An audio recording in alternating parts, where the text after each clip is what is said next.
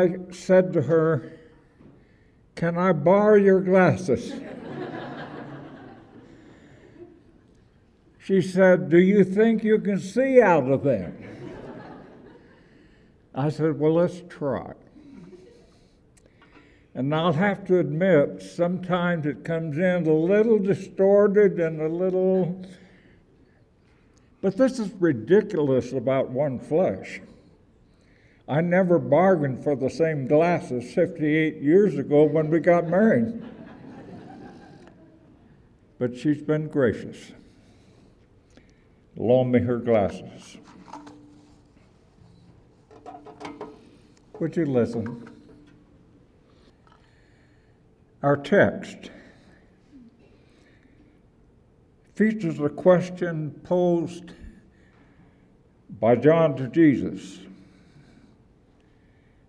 conveyed by two of his disciples.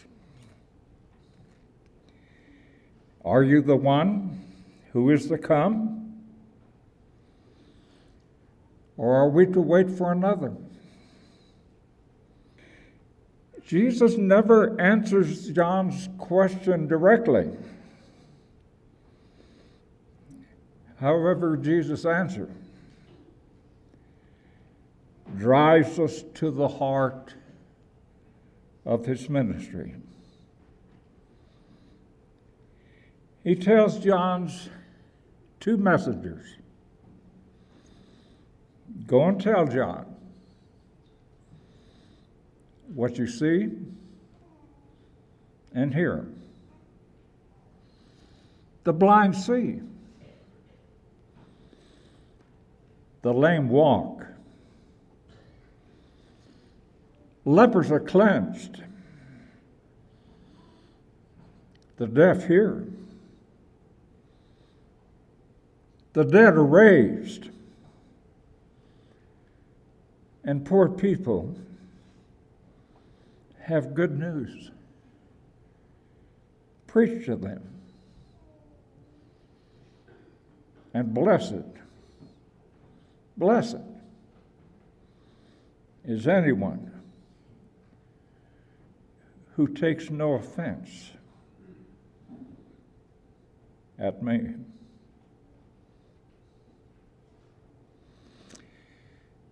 Both the question and the answer seem odd. John and Jesus' lives are intertwined from the beginning. I mean, from the beginning. Luke tells us that their births are set within the majestic story of God's historical dealings with Israel. God is bringing together his promises to Abraham through the births of these two boys, born within months of each other by kinswomen Elizabeth and Mary, we realize that God's program, that is the story of God's saving purpose, is to be realized in these two children. When Mary visits Elizabeth, John leaps in the womb, and Elizabeth is filled with the Holy Spirit and she exclaims, Why has this happened to me? That the mother of my Lord comes to me. By revelation, John is depicted as the prophet of the Most High and Jesus is described as a son of the Most High.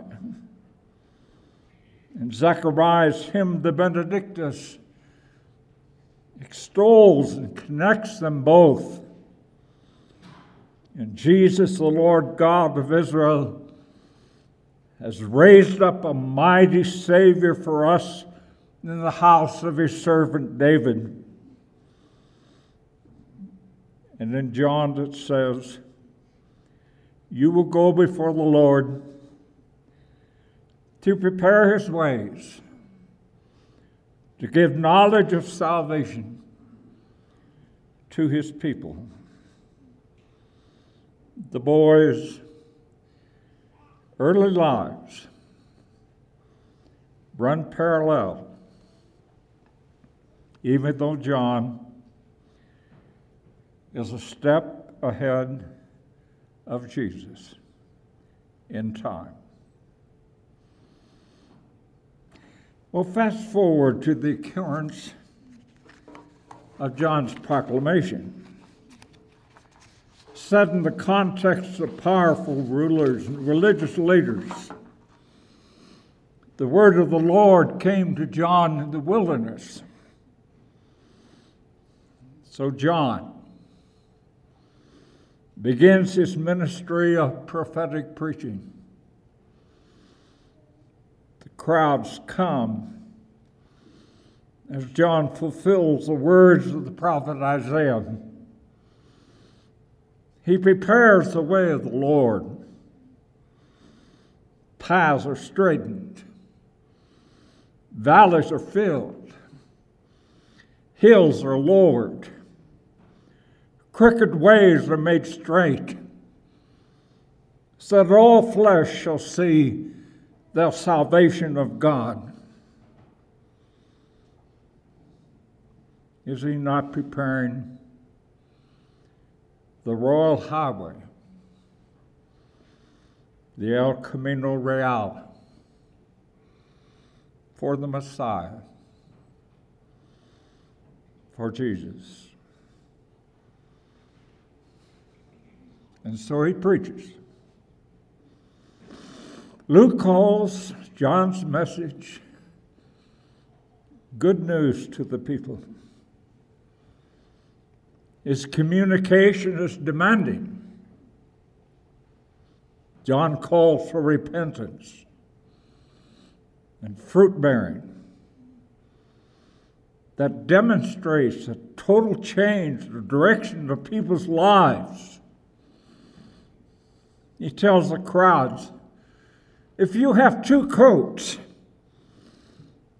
give one to someone who has none.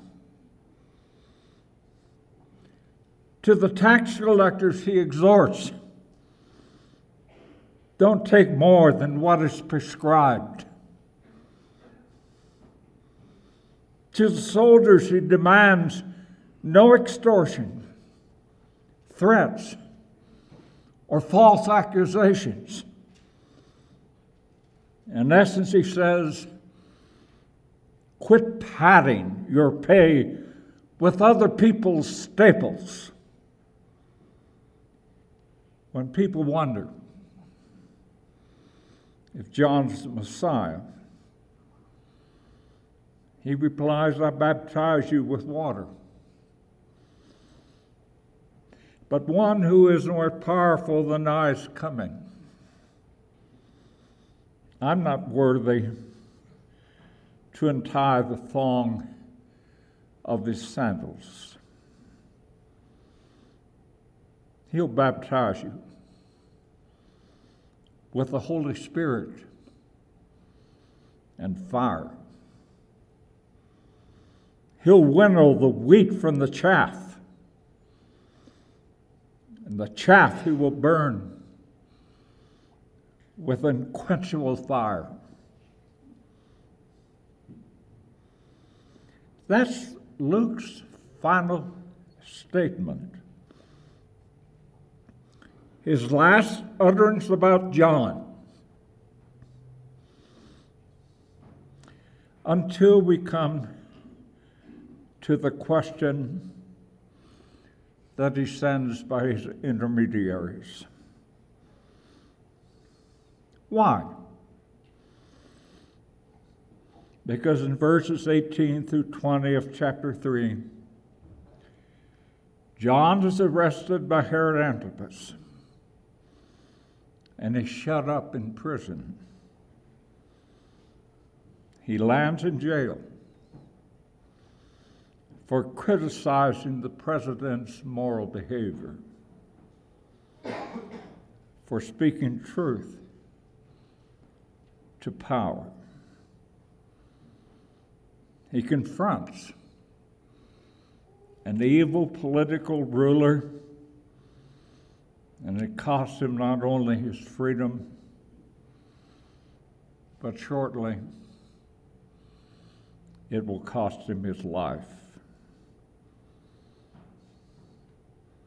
But John hopes for the redemption of Israel. His preaching prepares the way for the Son of the Most High.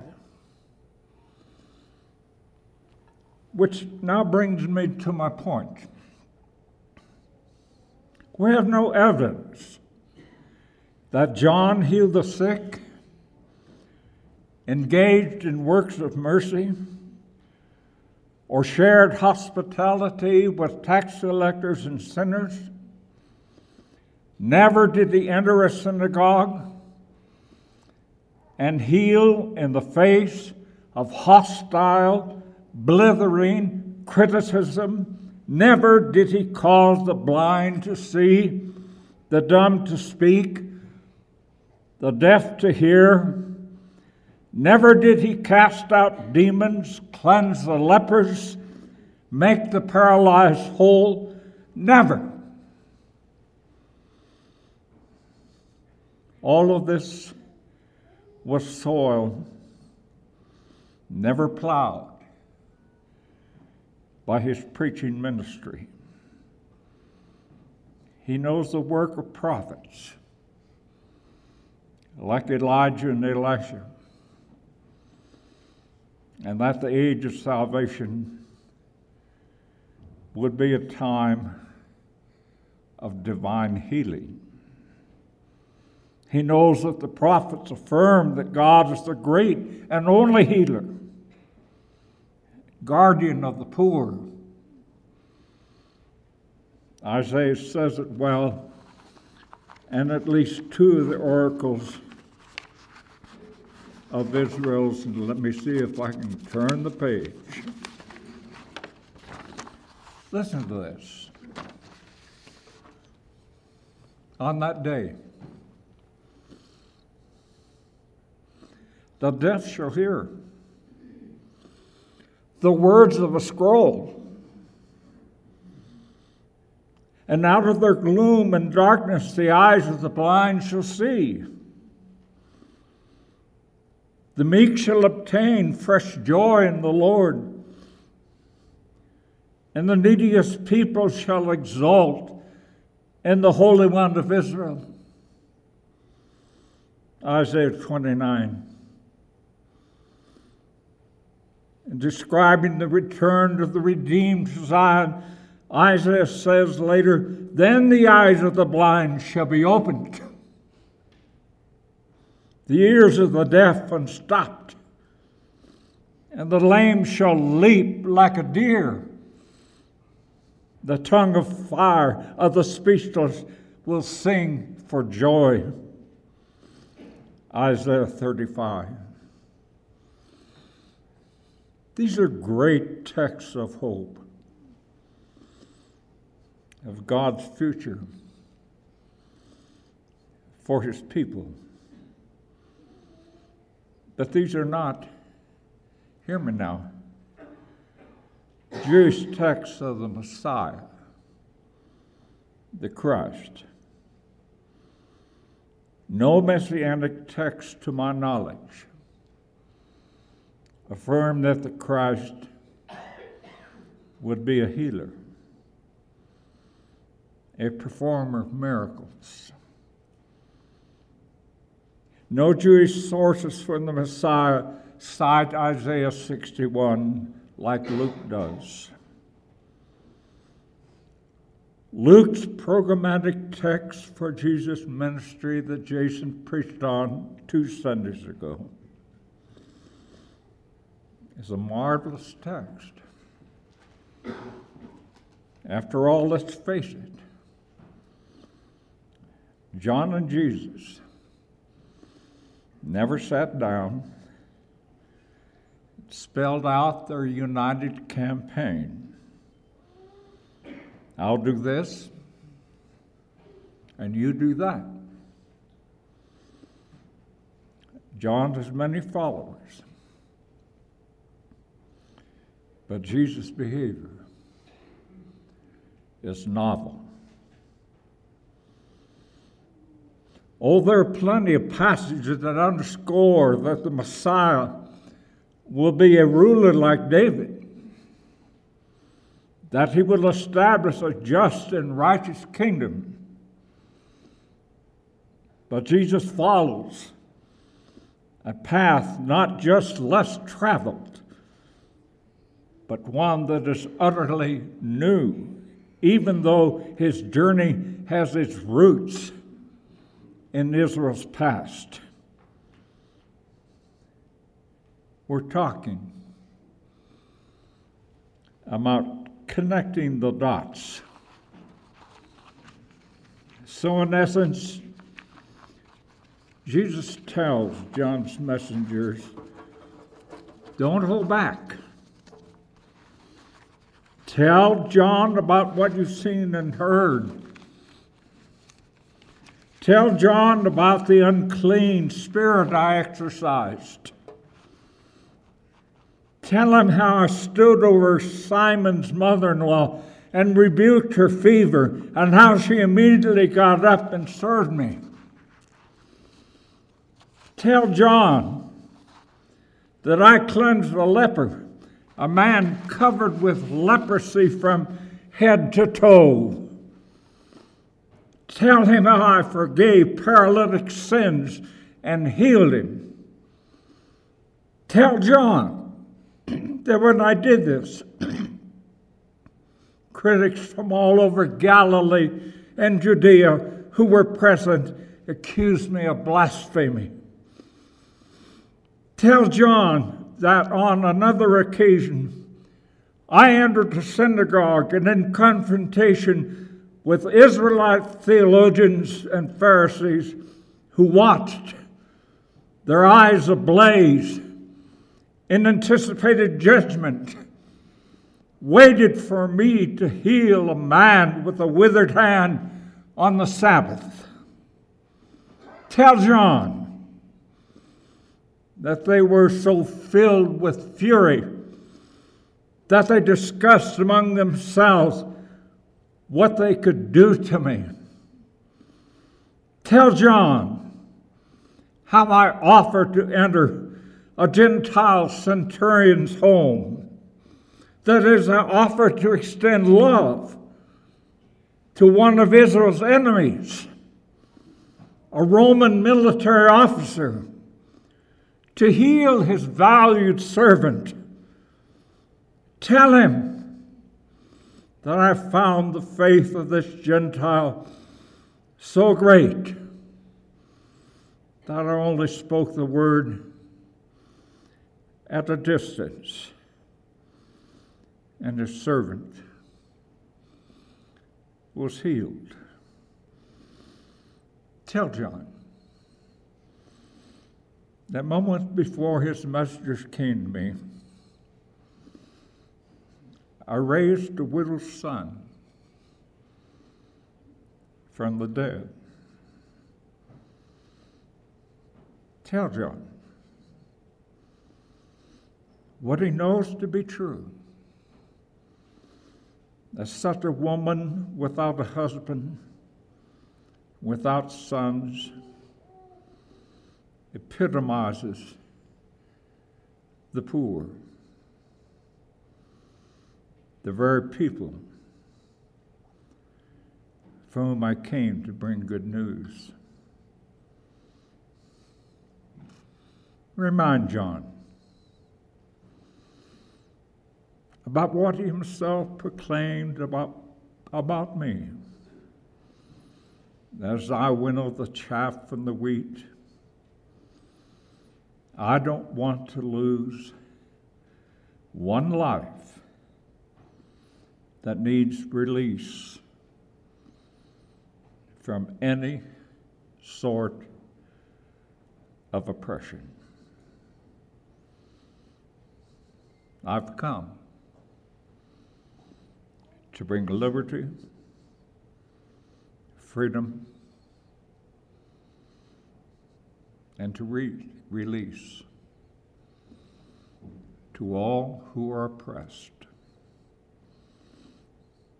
Don't hold back. Tell John what you've seen, what you've heard. This brings me to my final point. Tell John, blessed is anyone, blessed, to be congratulated, joyous when they don't take offense at me. Let us tell John that people are blessed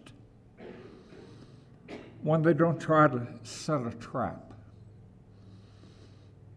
erect an obstacle, try to lead to ruin, to seduce to sin. At what I do and teach. Tell John. And all who will hold me in esteem through time. Blessed are you who are poor, for yours is the kingdom of God. That's my answer. And it's enough. Don't you think? I want to invite you to be standing as we think about these words of Jesus, who he is and what he's come to do. I want to invite you into a time of prayer. We find ourselves asking Jesus questions Are you who you said you were? And so we want to be able to encourage one another, lift one another up in this time of prayer, reminding each other exactly who Jesus is, that he is who he says he is. So we'll have shepherds down front. Uh, you can get together as family, friends, life groups, uh, and spend time lifting one another up and encouraging one another in prayer this time. Let's pray. God, we thank you for the many blessings that you give us. God, we pray that you will uh, remind us uh, who you are and what you have come to do.